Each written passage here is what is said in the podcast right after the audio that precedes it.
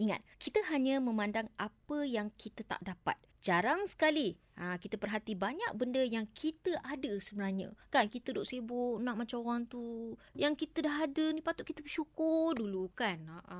Ada rezeki ada nanti insya Allah.